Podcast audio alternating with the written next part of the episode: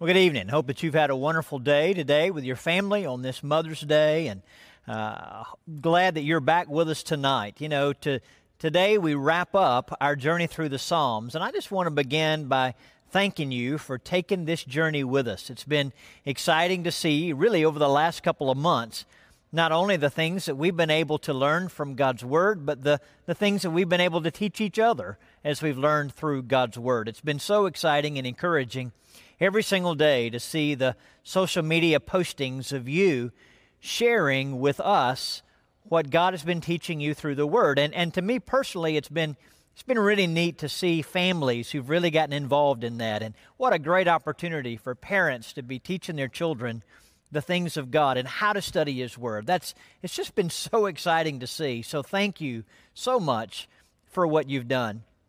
So tonight I want us to, to conclude the Psalms with the very last one, Psalm 150. And it really does kind of fit with what we talked about this morning as we, we talked about the importance of worship. I want to read to you from Psalm 150. Praise the Lord, the psalmist says. Praise God in his sanctuary. Praise him in his mighty firmament. Praise him for his mighty acts. Praise him according to his excellent greatness. Praise him with the sound of the trumpet. Praise him with the lute and harp. Praise him with the timbrel and dance. Praise him with stringed instruments and flutes. Praise him with loud cymbals. Praise him with clashing cymbals. Let everything that has breath praise the Lord. Praise the Lord. I don't think that any of us have to be told that it's important that we praise the Lord. But kind of as we talked about this morning, sometimes it's just harder, it seems, to praise the Lord than at others. And particularly as we've been through this COVID 19 now for really almost two months or so. You know, as the, the days continue to get longer, the house seems to get a little bit smaller. You begin to be a little bit more anxious, a little bit more irritable, even we turn on the news and we, we, we look for something good and, and we kind of get our expectations built up, and then yet once again, things aren't opened up like we wish that they would be. And so, as we're dealing with all the circumstances around us that are a part of this new normal that we're in, though we know as Christians that it's important to praise the Lord, sometimes it just seems harder than at others. And so, I, what I wanted to share with you tonight as I wanted to share with you three ways that we can learn to praise the Lord in the midst of life's disruptions. And I want to begin by reminding you of what the psalmist says there in 150 and verse 2 when he says, Praise him for his mighty acts and praise him according to his excellent greatness. According to Derek Kidner, it seems here that in the text, that in verse 2, the first part of verse 2, praise him for his mighty acts, praise God for the things that he's done, and then praise him according to his excellent greatness, praise him for who he is. So, as we learned this morning, that praise comes not from being moved by a performance, but being overwhelmed with the truth of God. How can we learn about God? How can we learn about who He is and how can we learn about what He's done that will help us, even in the midst of it just feeling hard, to praise Him? Again, I want to share with you three things. One is to see God in the things that He's made. You know, one thing about this coronavirus pandemic that we've been through over the last couple of months is it, it seems that for a lot of us, it's given us an opportunity to, to go outside maybe a little bit more. Uh, for instance, this weekend, we've had uh, really seasonable weather, and well, in fact, maybe unseasonable weather. It's been a little cooler than we expected. And when you think about it, over the whole of the last couple of months, the weather has really been relatively nice. And so we, we go outside and maybe we walk around the neighborhood or, or, or we sit on the back porch. Well, I want you to consider doing that this week and spending time just looking at the things that God has made. The beautiful blue sky. It just seems like a, a, a painting on a canvas, doesn't it? I want you to remember as you look at the beautiful sky, God made that. When you see the wind blowing through the trees, I want you to contemplate that with a word, God spoke and those things were. When you smell the flowers in your flower beds or in your garden, I want you to consider that it's God who made that. When you look at the birds that fly to your bird feeder or the squirrels who are climbing up your trees, God made all of that. We're kind of coming up on the season of, of summer, and many of you probably are making plans to go on vacation. I know for our family, a favorite place for us to go is to the beach. And there's just something about getting up in the morning, grabbing a cup of coffee, and watching a sunrise sitting on the balcony there at the, at the Gulf and, and hearing the waves come crashing on the shore, coming in and going out. What a beautiful sound. And there's just something about being out in God's creation that reminds me of who He is and of what He's done. I've told you before that one of my, my favorite places in the world to go, in fact, my family, one of our favorite places to go is Victoria, British Columbia. And every time that we've gone to Victoria on a mission trip, it just overwhelms us the majesty and glory of God when you see the beauty of the things that He's created. And one of the things that always strikes me every time I'm there is the realization that there are so many people who live in that city and on Vancouver Island who do not have a personal relationship with Jesus Christ. So many people who rarely, if ever, think about God. Yet they live in one of the most beautiful places in all the world.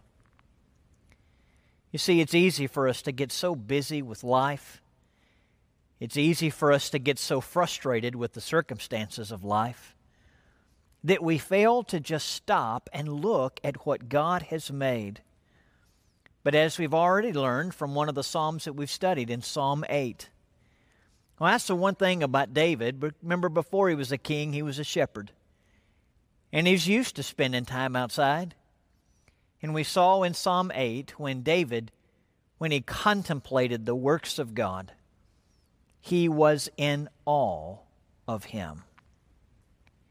If you're finding it hard to praise, step outside, smell the freshly cut grass, enjoy the wind in your face, listen to the waves as they come in and out on the balcony of a condominium at the beach, and reflect upon who God is and on what He's done.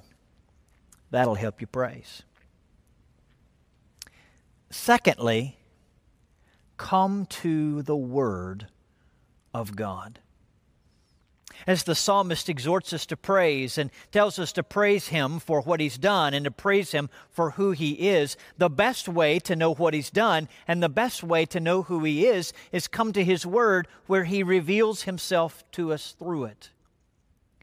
Think about the things that you already know from the scripture about how God created the heavens and the earth in Genesis chapter 1 and in Genesis chapter 2.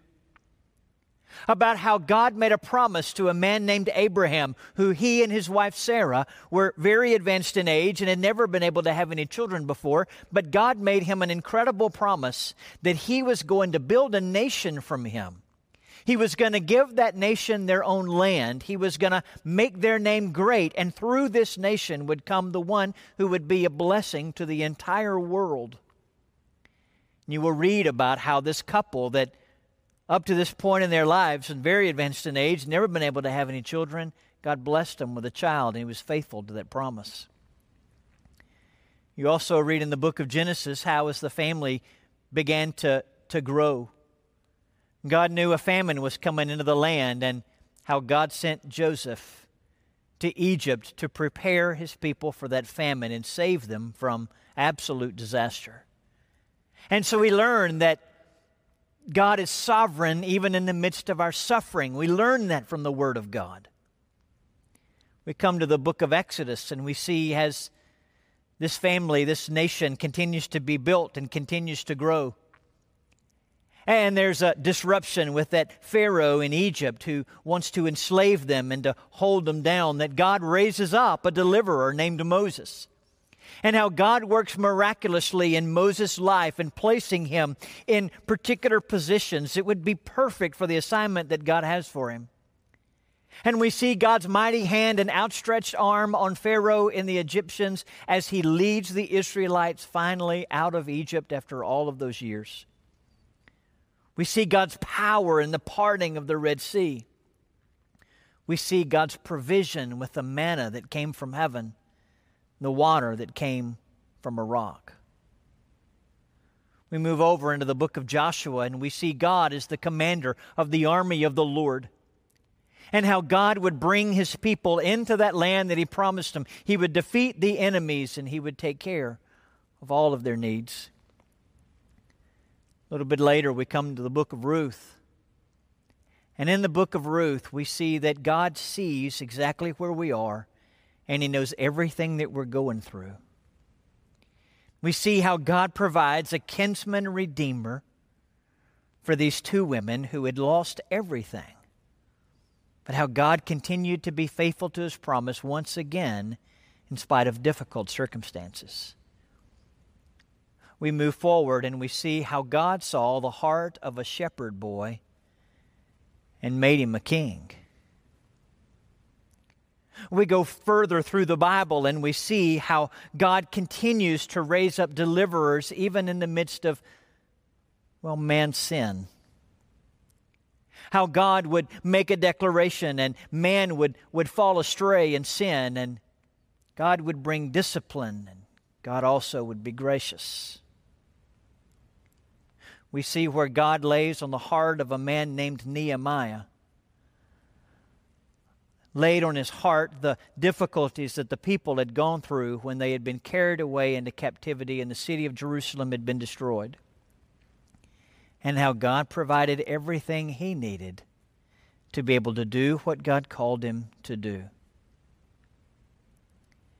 We see through the prophets the heart of God. We see as God uh, loves his people and cries out to his people, and in books like Hosea, where we see God as one who loves his people even when they're unfaithful to him. And he reaches out in grace and in mercy. And then, of course, we read in the Gospels God's ultimate gift of salvation through Jesus Christ, the ultimate demonstration of His love in Jesus, who came to the earth and who died on the cross for our sins and was raised again on the third day. And we also learn what the kingdom of heaven is like. As we move past the Gospels, we learn of the presence of the Holy Spirit, the gift of the Holy Spirit, and what an incredible gift He is. And the power that, that comes through the Holy Spirit to help us to accomplish what God has desired for us.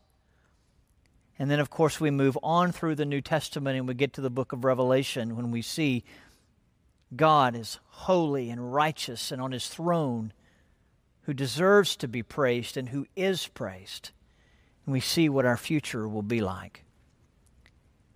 You see, when we come to the Word of God, we come to see who God is, and we come to see what He's done.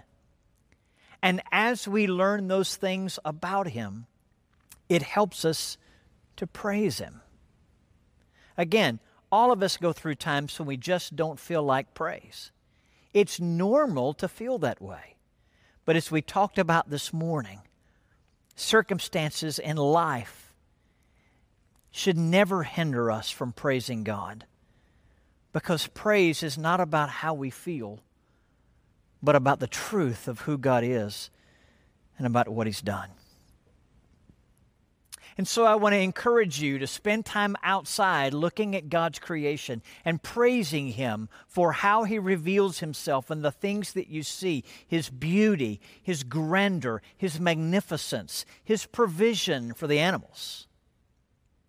And then I also want you to consider continuing in God's Word, looking into the Scriptures and asking the question, Who, God, are you? And as God reveals himself to you through the text, praise him for how you see him revealed. But then the third way that we can learn to praise, even in the midst of difficult times in life, are to learn to tell our story and to hear the stories of others. You may be wondering, well, where are we going to go from here? Because we're, we finished up the Psalms. And the answer to that is we're going to begin an emphasis beginning tomorrow on telling our story. And we're going to put out scripture passages for you to read, passages of how God has worked in the lives of just regular people like you and me. We want to encourage you to continue to keep up with things on social media. And so, whether you're looking at Instagram or Twitter or Facebook, we're going to put out every Sunday a, a, group of passages for you to read that week. Or if you look on a daily basis, you'll be able to see uh, daily passages for you to read. But then for our Sunday nights, we're going to be going out to people and hearing them tell their story to you and to me. Stories of how God has been faithful to us. Stories of how God has brought us from darkness into life. Stories of how God has provided for us in times when we didn't think that maybe God was paying any attention. Stories of how God did things through us that we never imagined that we would ever be able to see Him do.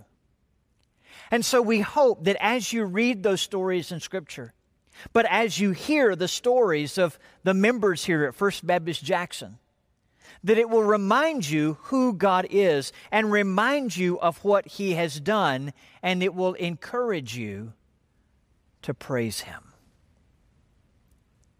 You see, the reality is, as we talked about this morning, you and I were made and we were saved to praise God. And the only reason that there is that we find ourselves struggling to praise Him is because we find ourselves at different times in life where we fail to put ourselves in position to really see Him and hear Him. And so, hopefully, having gone through the Psalms over the last couple of months, you've developed a habit of studying the Scripture. Hopefully, as studying through the Psalms the last couple of weeks and hearing people tell stories of what God has revealed to them through the Psalms, you've gotten a picture of what it's like to tell a story. And hopefully, you've been able to, to, to have eyes to be able to see where God is at work around you. So, as we continue on through this pandemic, and regardless of what other disruptions may come our way throughout our lifetimes, we want to be a people who are quick to praise God. Praise, remember, comes not from being moved by a performance, but being overwhelmed with the truth of God will you join us in looking for the truths of God, sharing the truths of God, and praising God for who He is and for what He's done? Will you pray with me? Our Father, we bow before you tonight and we praise you. We praise you for who you are and we praise you for what you've done. We praise you for revealing yourself to us over these last couple of months as we've journeyed through the Psalms.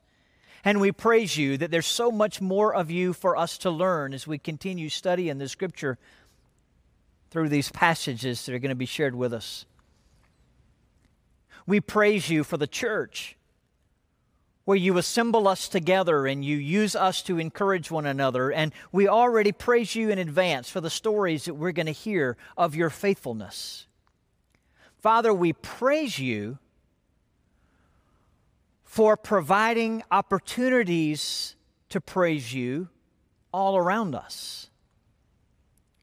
Lord, I pray that you will help us to constantly be aware of how you're at work, Help us, O oh God, to develop an attitude and a heart of praise so that not only may we be encouraged through all of life's circumstances, but those around us may come to know your name.